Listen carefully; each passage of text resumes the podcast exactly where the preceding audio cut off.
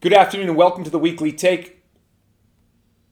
Good afternoon and welcome to the daily take with your host, Johnny Phillips, on this Wednesday, May 20th, 2020, sharing with you my thoughts on current events. And today's topics are bailout wishes, a babyless future, and Rogan sees big money. We're going to get to, into all these topics, but first, we're going to start off with bailout wishes. Yes, it's still a trend in America for states, okay, to expect the federal government to bail them out. And as a result of, at the end of the day, having this feeling, this instinct that the federal government will bail states out, states are shutting down their economies. I went over this a couple of times. I went over it with Sean. I went over it a couple days ago and kind of mentioned, like, look, it's not a coincidence that big spending states like California, Illinois, New Jersey, New York, Connecticut, Rhode Island, Massachusetts, it's not a coincidence that these states are shutting down their economy. They have big, big money problems.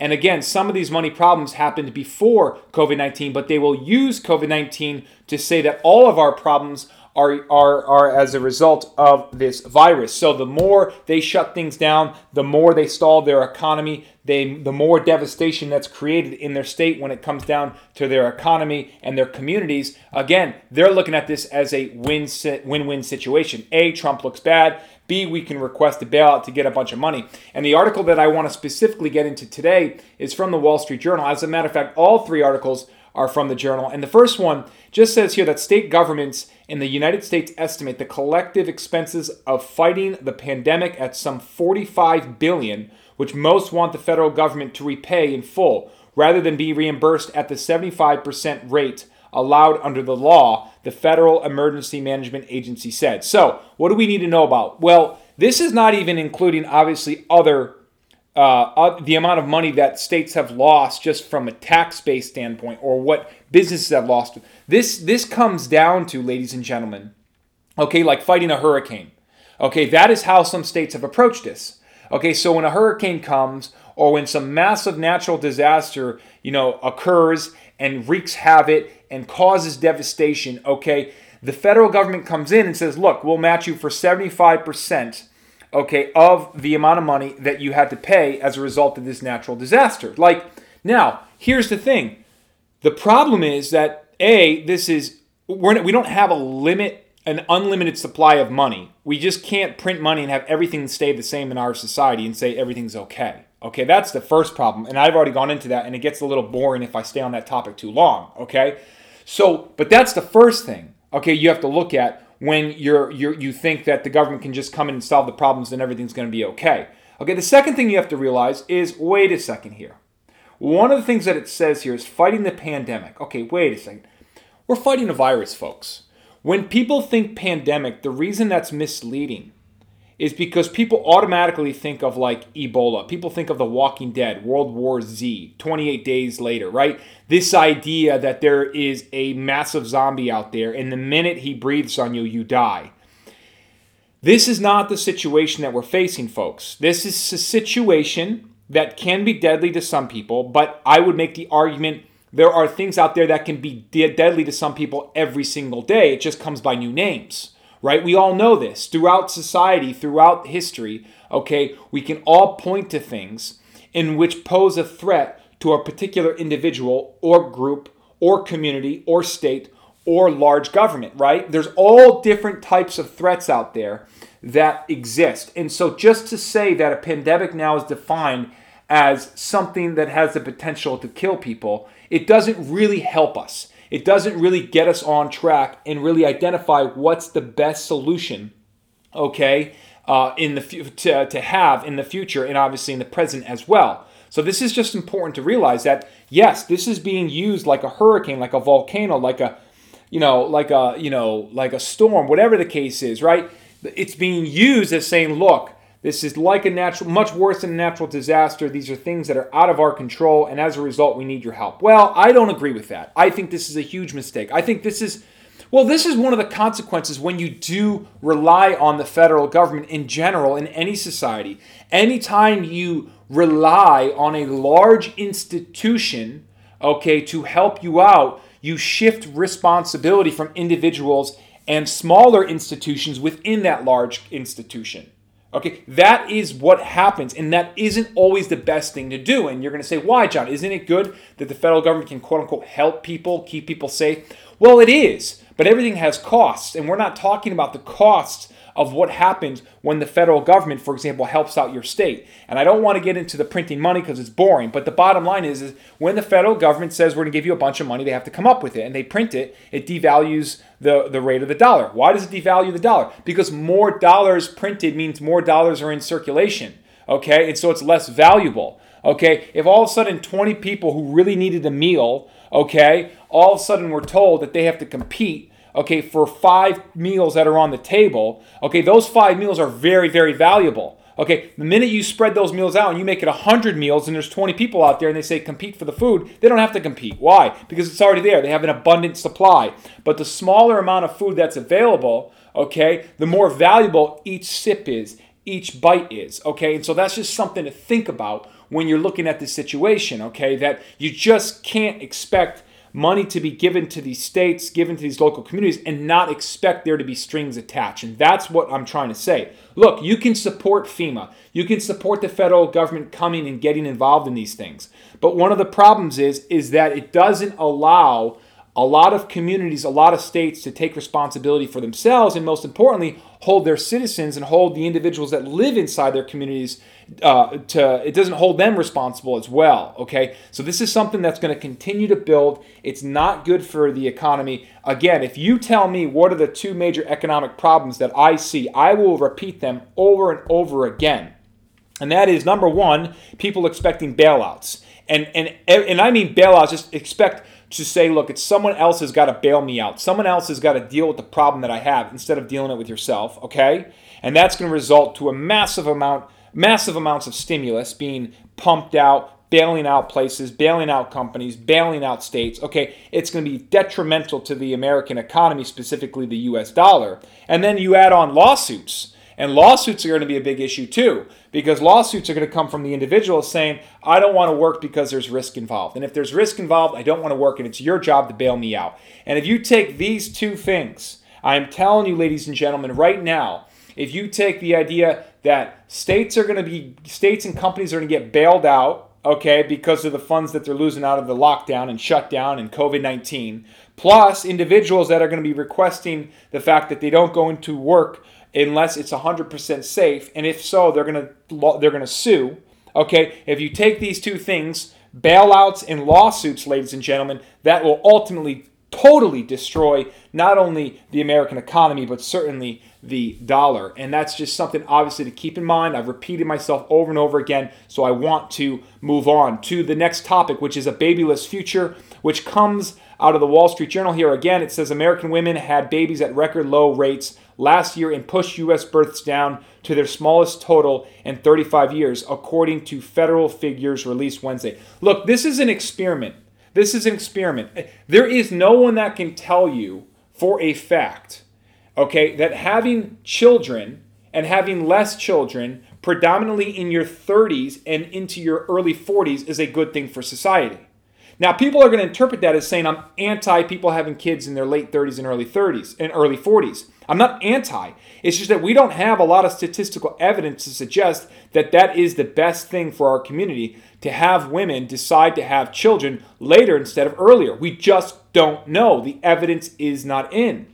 Okay? And so I know the major push in the West, specifically in America, is we don't want women and we don't feel like women should, quote unquote, this is what you hear, feel pressured into having children early because it's going to disrupt and perhaps destroy their careers.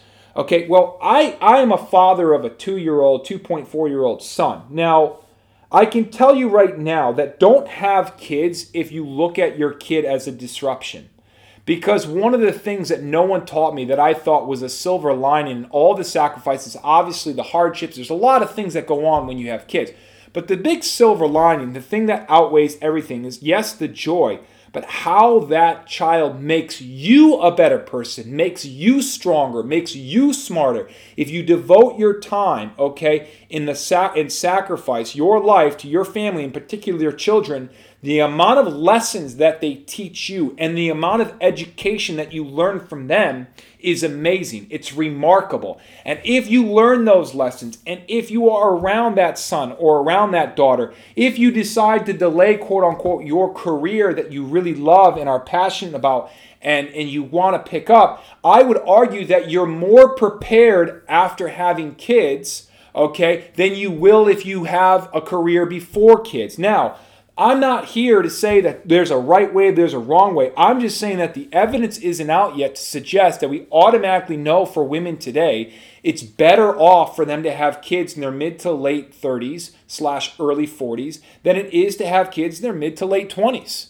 We just don't know. And you can try to act like this is a throwback way of thinking. I'm just telling you that the evidence isn't out there yet. And I would say that there are tremendous benefits to having kids younger.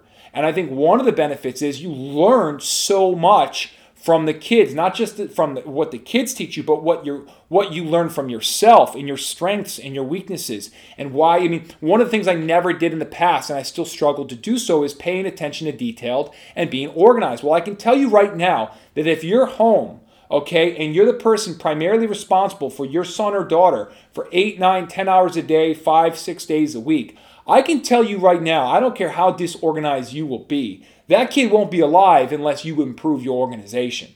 That kid won't be alive and you won't have any joy at all. And that kid won't have any joy at all unless you pay attention to detail, unless you actually have lists and you check things off and you bring structure and discipline to your life. That is all I'm saying. If you want to do things the right way, both for yourself and obviously for your child and for your wife. So all I'm saying is yes, like is it disappointing to hear that that obviously birth rates are going down? Yes. Are, are we struggling as a society to provide essential incentives for our families in the United States of America? Well, I would say that we certainly, in proportion to what other countries do, okay, we certainly are below what other countries do. We certainly don't necessarily promote and encourage and get people excited about families and children anymore.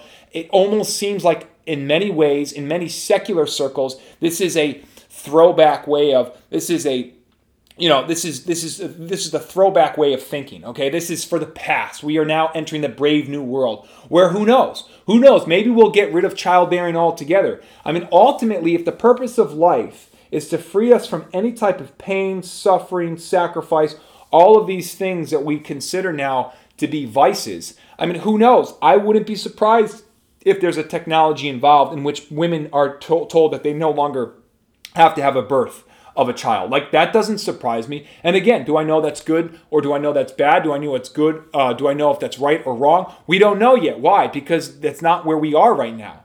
Okay? And so maybe, maybe we're entering a situation because pain, suffering, sacrifice, discipline are such vices that, yeah, maybe because childbearing, okay, is looked at as such a vice now, and all the quote unquote suffering and agony and hardship of obviously a pregnancy um, maybe that automatically will be gone away in a couple of years. Maybe in 10, 20 years, there will be no more women having children. There'll just be a scientific gene, uh, there'll be some type of DNA that the woman has, that the man has, it comes together, and all of a sudden in the machine, and whoop de doo, a baby comes out. We don't know. Okay, we don't know. But it's not, I don't think it's crazy, and I don't think it's right or wrong to think or suggest that this is going to be part of that brave new world. So, again, yes, less people are having kids. I think, too, one of the things that I have thought about is the fact that as you get older, okay, you are going to spend less of your healthy years around your kid. Now, there you can't deny that. Like this is actually a really good part um, to always bring this up to people because people like to deny that. oh, that's that's ridiculous. How can you say something like that? Well, the fact is, if you have a child and the husband and the wife are 40 years old, you know, you're going to be in your 60s winding down your life, okay, uh, when he graduates or she graduates college. Okay, you are not going to be able to play sports with your son or daughter at a high level when they are in their teens, expecting some high level competition from people that surround them, which includes their parents. They're going to want to do fun activities, activities that are outside and engaging and exciting. And I'm not saying you can't do them when you're in your 60s, but you are going to be limited in your 60s. You are not going to have the same type of energy, okay, and in the same amount of recovery time, okay, that you would say if you were approaching your 50s and your kid was graduating from college. And uh, certainly another thing to think about is grandkids. I mean, if you're not having kids till 40 and that's part of your plan, and again, you're dogmatic about it, it's not because you know you, you found someone at 40 it's someone like you found someone and you're married and you can have kids and you're healthy and they're happy. And the amount of money you have is a reasonable size of money in the in the bank account. It's never enough of course as we know when we have kids. But you're you know your late 20s and you're saying no for the next 10 years i really don't want kids. I want to wait till i'm in my late 30s that's fine but i think part of what a person should do in that situation is weigh the costs and understand the fact that instead of being around your kids in their teenage years in your 40s where you're still kind of feeling prime, you're now going to be in, approaching 60. Okay, and that's just your first kid. You may have a second kid at 43, 44. Now what? Now what's going to happen? Now what happens if, if if your son or daughter gets married at age 30? I mean, now that's like when you're approaching 70, 75, and now their kids are not even going to have grandma and grandpa. The idea of grandma and grandpa won't exist or have the same impact that it has on today's society okay, that we might have experienced as kids. I mean, look, I'm not, I have to go back in time, but I'm pretty sure that I was able to uh, see my grand, I was, I was, I was able to see my grandmother for over 20 years of my life, about 25 years of my life. I had my grandfather for about 16 years of my life. I had my other grandfather, I believe it was, and I could be butchering this, so I really don't want to, but I believe if I go back to it, I think it was about a 12 year span of my life. And so I look at all this stuff and, and, like, this is great. But the reality is, if you have kids late, the chances of you being able to spend healthy years around grandchildren won't be a part of your life. And you only get one life.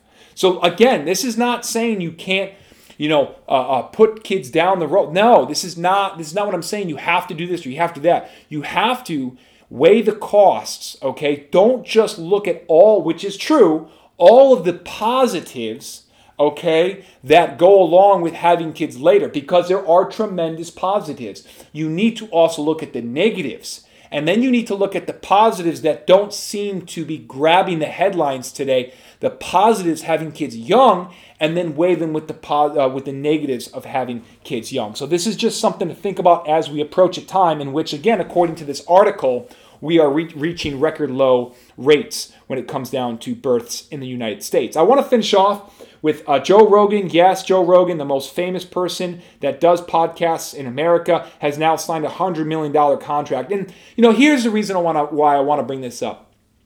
We are approaching a total new age when it comes down to news. The old model is gone. It's extinct. It's a dinosaur. And I hate to tell you that that person out there who listens to Fox News, CNN, MSNBC, New York Times, Washington Post. I understand why you like these traditional news outlets. But the problem is you are not built. Your infrastructure is not built for this new technological revolution, for this new information age.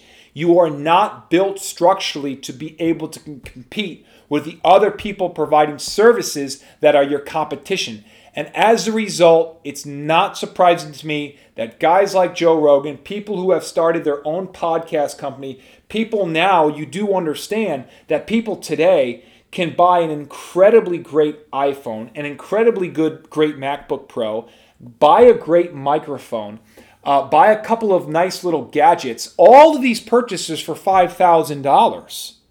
All of these purchases to create their own media platform. Now, all of a sudden, they can be a lot more mobile. They don't have as many costs as other big companies have. They're still they're highly talented people, highly smart people, highly engaging people, okay? And they have a lot more flexibility than your traditional structures. And this is just something that I want to really make it very clear that old way of thinking is gone. It's finished. And I and I and I know it's hard for people to hear. I know people who are, for example, teachers expecting that same old Monday through Friday, eight to three o'clock day, this being like that, that being like this, this is the way it is. Unfortunately, I hate to tell people out there, but you are moving into a new age. You were born at a time in which today, now, no matter what your age is, there is a transition taking place.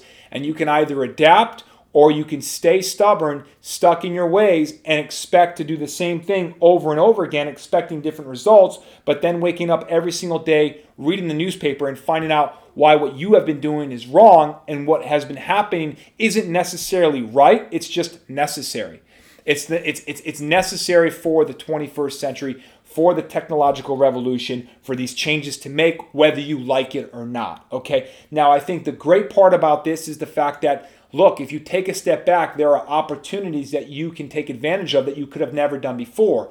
But it does require you to kill off certain things that you've been holding on to for such a long time. You have to let those things go. And yes, you will have to learn to take risks. And we all know, unfortunately, today, taking risks, being adventurous, is unfortunately not something, okay, that is being emphasized and encouraged. And it's not a coincidence that it's not being emphasized and not being encouraged by your quote unquote traditional power structures. So, again, I think this is something for you to keep in mind good uh, it's, it's good news for joe rogan. Just to let you know this doesn't mean that you'll never be able to see him again but it does mean that look if you're looking if you're if you're enjoying him to watch on youtube you're going to have to think again because now spotify is spotify is the platform in which you have to see joe rogan on. So if you want to see joe rogan you have to go to spotify. Otherwise obviously according to this article and i believe unless something drastically changes